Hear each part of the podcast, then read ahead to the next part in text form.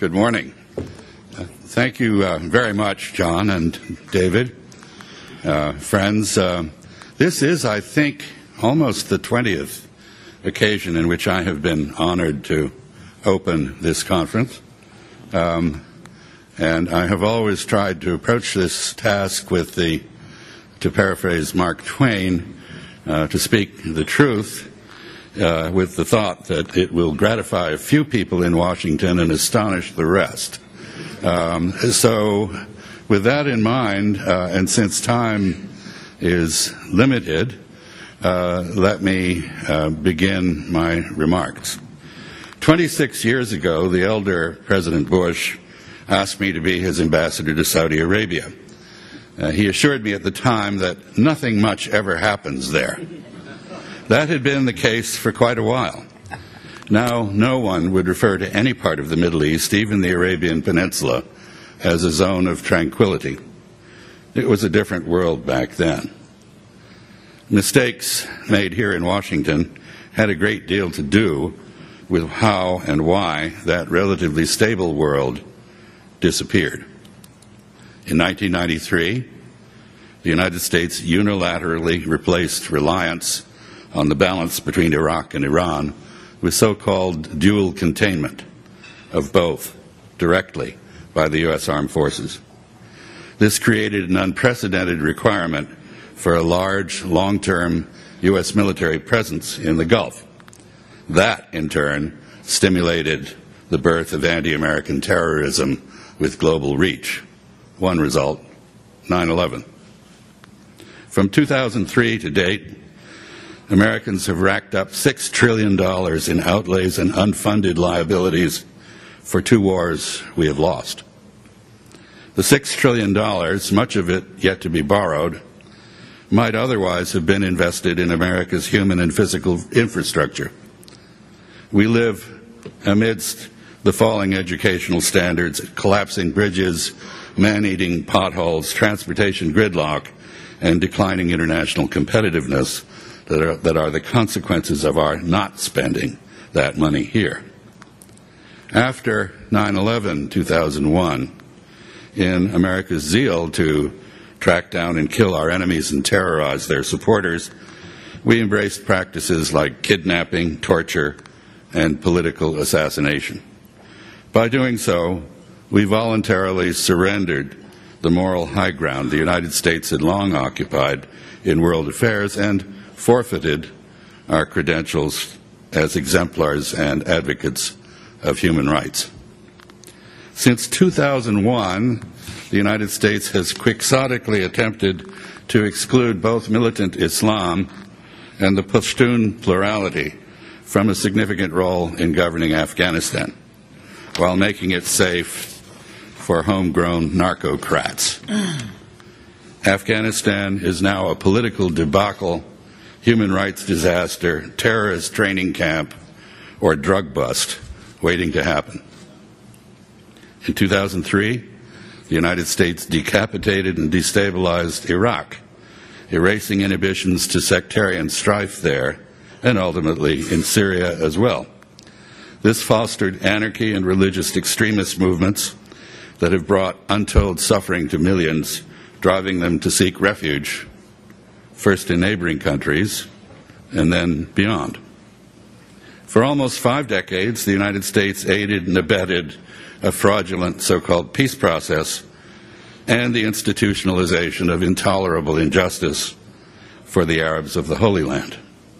This enabled Israel to keep expanding, but eroded the Jewish state's democracy, alienated the majority of the world's Jews from it, delegitimized it in the eyes of the world community, gravely damaged its prospects for domestic tranquility, and placed its long term survival in doubt. In 2011, Americans mistook mob rule in the streets of the Middle East for democracy and turned our back on leaders we had previously supported. This cost us our reputation as a reliable ally and helped install incompetent government in Egypt state collapse and anarchy in Libya, and civil war in Yemen. For most of the past 20 years, Washington demanded that Iran end its nuclear program, but declined to speak with it. By the time American diplomats finally did sit down with Iranians, their program had expanded and advanced. Despite some rollback, we ended up accepting Iranian nuclear capabilities much beyond what they had earlier offered. Over the course of this decade, instead of a strategy to combat Islamist violence, the Obama administration executed a campaign plan involving the promiscuous use of drone warfare. This multiplied America's enemies and spread terrorism to ever more parts of West Asia and North Africa. One result the so called Islamic State, Daesh, now has f- more foreign recruits than it can induct or train. Since 2011, Americans have put neither our military power nor our money where our mouths were in Syria. The continued mass death and dislocation there is in part a result of a uniquely American combination of policy overreach, operational hesitancy, and ideologically palsied diplomacy. The strife we helped kindle in Syria and Iraq continues to have unforeseen knock on effects, like the incubation of Daesh, the destabilization of the European Union by overwhelming refugee flows, and the reappearance of Russian power in the Middle East. By now, the consequences of multiple U.S. missteps are obvious to all but the most determined American partisans of diplomacy free foreign policy. Our many bruising encounters with the inconvenient realities of the Middle East should have taught us a lot about how to conduct or not to conduct diplomacy and war, as well as the limitations of purely military solutions to political problems. But for the most part, American politicians and pundits have been more comfortable reaffirming ideological preconceptions and tendentious political narratives than facing up to what the policies and actions they've advocated have actually produced and why they did so. Our continuing misadventures in the Middle East and much of the turmoil there are consequences of this evasion of any after action review process. The misadventures began as we still affirmed our fidelity to the United Nations Charter and international law. They continue amidst our studied disregard of both. It has been a quarter century since Saddam Hussein decided to celebrate the end of the Cold War and his American and Gulf Arab supported assault on Iran by invading, looting, and annexing Kuwait. Iraq's brazen aggression united the United Nations behind Western and Islamic coalitions that came to Kuwait's rescue. The rescue took place in the name of defending the sovereignty and independence of the weak and their immunity from bullying or invasion by the strong. That's what the UN Charter was meant to guarantee. Since then, almost no one in American public life has referred to either the Charter or international law. When President Obama did so in the UN General Assembly at the end of September, there was stunned silence in the hall as other countries marveled at his chutzpah. He was, after all, extolling principles Americans once upheld but now refuse to apply to ourselves or our friends.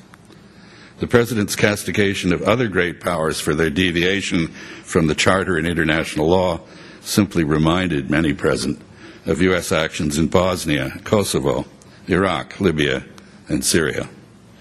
These have marked the relapse to a state of international disorder in which the strong do what they will and the weak suffer what they must. That was, of course, precisely what the war to liberate Kuwait was meant to prevent becoming the post Cold War norm. What might we learn from our continuing misadventures in the Middle East? One key conclusion is that just as diplomacy without military backing is hamstrung military power, however great, has limited utility and can even be dangerously counterproductive when it is, unless it is informed and accompanied by diplomacy. We've shown that force can remove regimes. We've seen that it cannot replace them or the political structures it destroys. Our armed forces can shock, awe, and vanquish their foes on the battlefield. But we've learned the hard way in Afghanistan and Iraq that wars do not end until the defeated accept defeat and stand down their resistance. Translating military outcomes into lasting adjustments in the behavior of those we have defeated is the job of diplomats, not warriors. For the most part, we have not called on our diplomats to do that job. Judging by the plague of incompetent campaign gerbils and carpetbaggers we appointed to manage Iraq and Afghanistan after we occupied them, our government lacks the diplomatic professionalism, expertise, and skills, as well as the political military backing and resources needed to craft and sustain peace. We have no war termination strategies, and no one who would know how to implement them if we did. So America's wars never end. We've also come to understand that the threat to attack projects like Iran's nuclear program are more likely to stiffen the backs of those we're trying to intimidate than to bring them to their knees. As the German proverb cautions, the best enemies are those that make threats. Threats offend the pride of their targets even as they menace their security. Warning that you plan to attack an adversary stimulates military countermeasures and efforts at deterrence on its part. It also promotes hatred and bravado, not thoughts of surrender. If you're serious about attacking a foreign adversary, better get on with it. But we've learned from studying our options vis a vis Iran that bombing can destroy program infrastructure, but probably not all of it. Assassination can murder key project personnel, but most likely not all of them. Cyber attacks can cripple software and even destroy some equipment, but they invite retaliation in kind. None of these aggressive measures can erase a society's scientific, technological, engineering, and mathematical skills. The competencies that created complex defense programs remain available to reconstitute them. Short of occupation and pacification, the only way to eliminate or at least mitigate latent menaces like that of the Iranian nuclear program is through the negotiation of a binding framework of impartially verified undertakings to constrain them. And that is what we have finally worked out with Iran. But in negotiations, the perfect is often the enemy of the good, and ripe moments soon rot away. In 2005, Iran offered a deal. We rejected it, refused to talk to Iran directly, and doubled down on sanctions. Ten years later, we, suffered, we settled for much less than what was originally offered. It's important to know when time is on your side and when it isn't. And it's important to understand what sanctions can do and what they can't. A century ago, Woodrow Wilson declared, and I quote, that a nation that is boycotted is a nation that is in sight of surrender. Apply this economic, peaceful, silent, deadly remedy, and there will be no need for force, unquote. We've spent a hundred years testing this alluring theory. It's now clear that when he articulated it, Wilson was out to lunch. If sanctions are not linked to a diplomatic process aimed at dispute resolution, they entrench differences rather than bridge them. Our recent experience with Iran bears this out. So, by the way, do the results of sanctions against Mao's China, Kim Il sung's North Korea, Castro's Cuba, and Putin's Russia. Sanctions make some people poor and others rich. But on their own, they neither bring about regime change nor break the will of foreign nationalists. Dean Acheson was right when he said that, quote, to determine the pattern of rulership in another country requires conquering it. The idea of using commercial restrictions as a substitute for war and getting control over somebody else's country is a persistent and mischievous superstition in the conduct of foreign affairs. Unquote. Sanctions quite predictably did not suffice to bring about Saddam's withdrawal from Kuwait.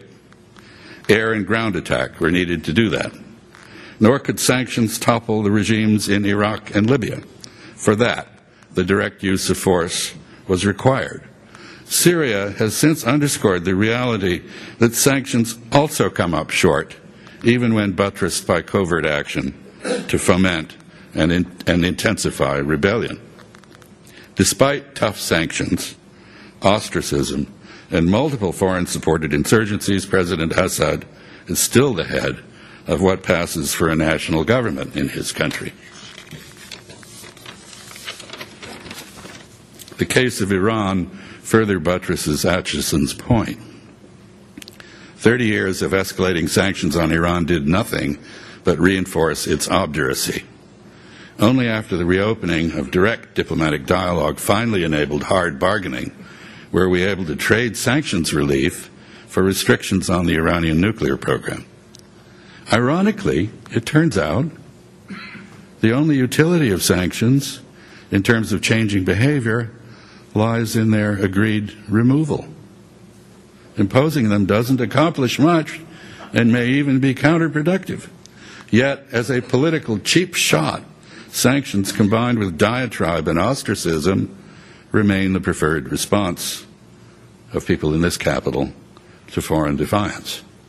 That's because, as someone familiar with the ways of Washington once pointed out, Sanctions always succeed in their principal objective, which is to make those who impose them feel good. But gratifying as it may be to politicians trying to show how tough they are, the pain inflicted by sanctions is meaningless unless it leads to agreement by their target country to change its policies and practices. Agreed change can only be achieved through trade offs, and these need to be arranged in negotiations focused on a yesable proposition. Sanctions relief can be a useful part of the bargaining process, but sanctions that are imposed to give the appearance of changing behavior without bargaining with those without bargaining with those on whom they're inflicted are diplomatic and military cowardice tarted up as moral outrage. Which brings me to our recent experiences with the deployment and use of the U.S. military in the Middle East. These ought to have taught us a lot about strategy and the conduct of war, as well as what is required to translate the results of war into a better peace. They have certainly demonstrated beyond a reasonable doubt that strategic incoherence invites punishment by the uncontrolled course of events. A strategy is a plan for actions that can achieve a desired objective with minimal investment of effort, resources, and time. The objective must be clear and attainable. The operational concept must be realistic and simple enough to avoid tripping over itself. To promote efficiency, it should draw on the synergies of all relevant elements of national and international power political, economic, informational, and military.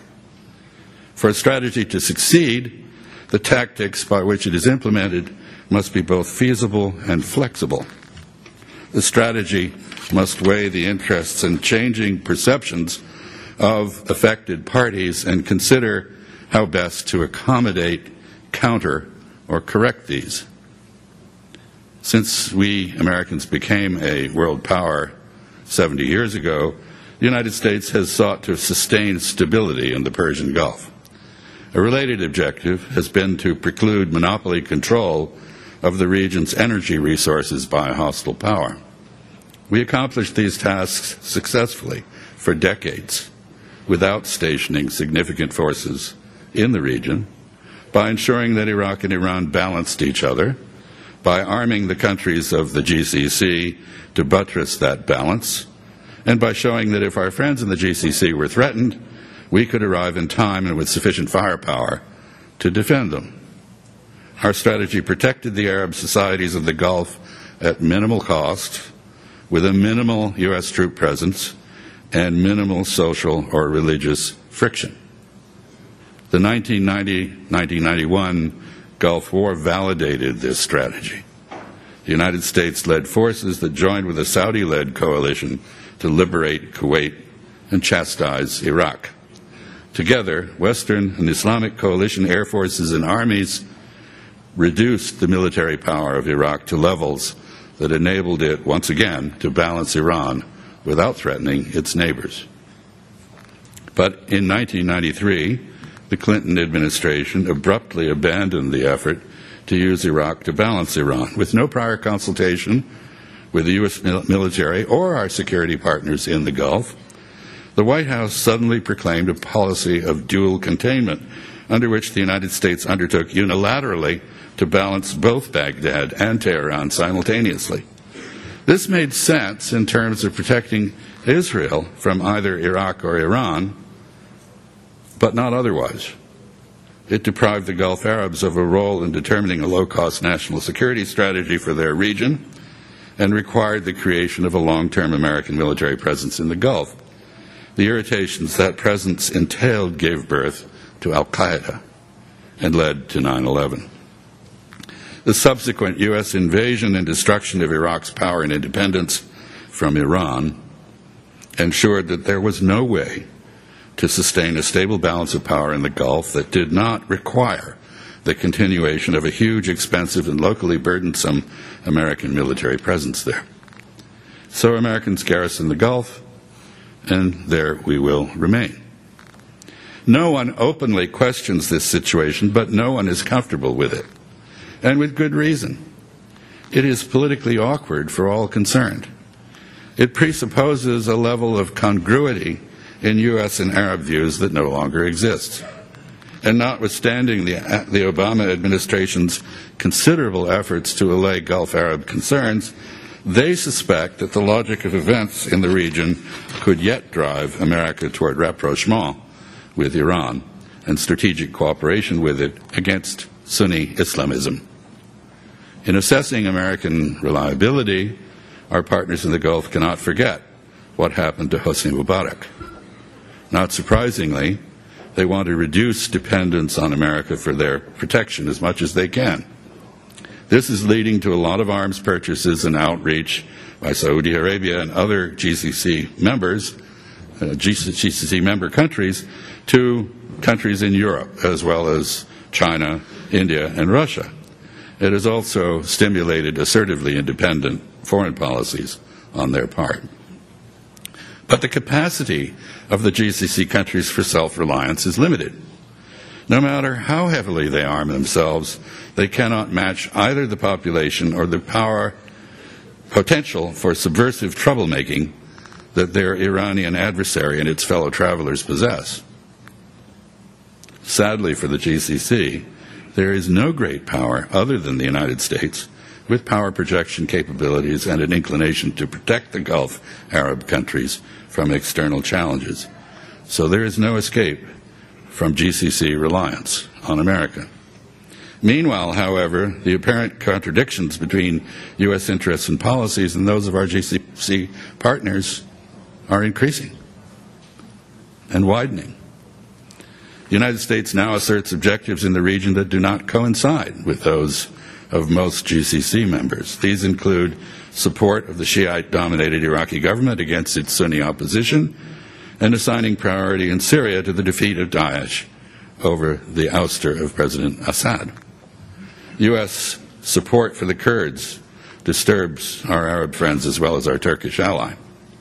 America supports the GCC's military operations in Yemen less out of conviction than the perceived need to sustain solidarity with Saudi Arabia. The United States and Gulf Arab governments have, in effect, agreed to disagree about the sources of instability in Bahrain and Egypt and how to cure these. Where a common ideology of anti communism once united us or caused us to downplay our disagreements, passionate differences between Americans and Arabs over Salafism, Zionism, feminism, religious intolerance, sexual mores, and democratic versus autocratic systems of governance now openly divide us. neither side harbors the sympathy and affection for the other that it once did. Islamophobia in the United States is matched by disillusionment with America in the Gulf. But the ultimate sources of mutual discomfort are the strategic conundrums of what to do about Syria and how to deal with Iran. Wishful thinking about the region's strategic geometry and determination to exclude powerful governments and leaders from participation in the region's politics have failed to curb endless warfare, massed flight to safe havens, and the promotion of extremist ideologies. Diplomatic processes that leave out those who must agree to an altered status quo or acquiesce in it for it to last are processes in public exercises in public relations flim flam, not serious attempts at problem solving. No party with proven strength on the ground, however odious, can be ignored. All parties, including what's left of the Syrian government led by President Assad and its external backers, must sign on to a solution for it to take hold. Russia has just forcefully reinforced this point. President Putin, not President Obama, now holds the keys to a solution of Europe's refugee crisis. Think about it. As long as one or more of the external and internal parties in Syria is willing to fight to the last Syrian to get its way, the anarchy will continue. So will the refugee flows. Assad will remain in power in part of the country, and Daesh and its like will flourish in the rest. The situation, this situation is and should be unacceptable to anyone. It's almost certainly too late to put the Syrian Humpty Dumpty back together again. The same is likely true of Iraq as well as Libya. The future political geography of the Fertile Crescent now looks to be a mosaic of religiously and ethnically purified principalities, statelets, and thugdoms. If this is indeed what comes to pass in the region, Iran, Israel, Saudi Arabia, Turkey, and great powers outside the region will all play destabilizing roles, destabilizing games aimed at dividing and ruling the region. Conceivably, Daesh could forge a viable Levantine Sunni Sunnistan that balances both Iran and Israel. But it is hard to imagine, and it would be unacceptable to all but the most religiously constipated Salafi Muslims. Even less plausibly, portions of Iraq and Syria could come together in some sort of federal structure that can play a regional balancing role. With Turkey sidelined, Russia doubling down on support for the Assad regime in Syria, Syria and no potential Arab partner available to help balance Iran, the GCC countries have been driven to deconflict some of their Iran policies clandestinely with Israel. But Israel's treatment of its captive Arab population and neighbors makes it morally and politically anathema to other actors in the region, and Israel's use of negotiations to deceive its negotiating partners and others interested in brokering peace for it with the Palestinians and other Arabs has gained it a worldwide reputation for diplomatic chicanery that it will not soon live down. As long as it continues to oppress its captive Arab population, Israel will disqualify itself as any country's public partner in strategy and diplomacy in the Middle East.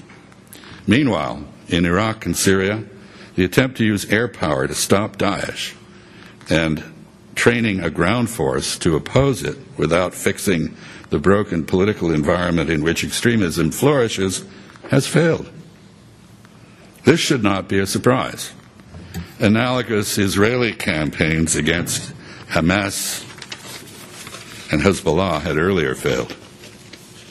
The Saudi led GCC campaign in Yemen is unlikely to prove the exception to the rule that you can't accomplish objectives you can't define.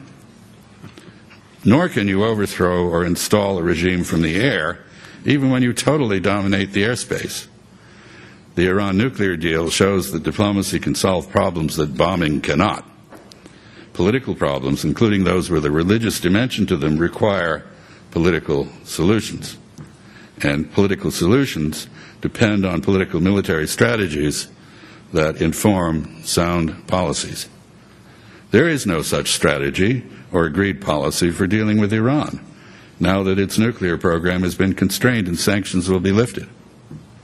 The United States seems to have no clear idea of what it now wants from Iran, and Iran just wants America to go away.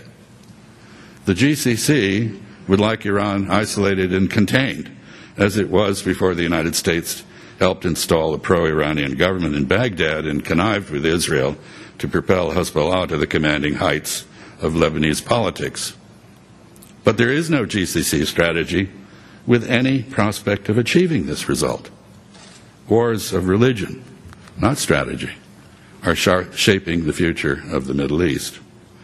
As refugees overwhelm Europe and both Assad and Daesh continue to hold their own against the forces arrayed against them, the world is moving to the conclusion that any outcome in Syria, any outcome at all, that can stop the carnage is better than the continuation of that carnage.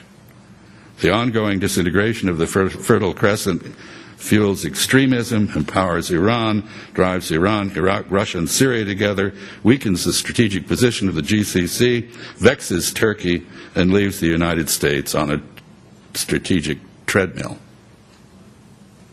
The region seems headed, after still more tragedy and bloodshed, toward an unwelcome inevitability the eventual acknowledgement of Iran's hegemony in Iraq and Syria and political influence in Bahrain, Gaza, Lebanon, and Yemen. That is not where Americans and Gulf Arabs imagined we would end up 25 years after liberating Kuwait from Iraqi aggression. But it is where protracted strategic incoherence has brought us.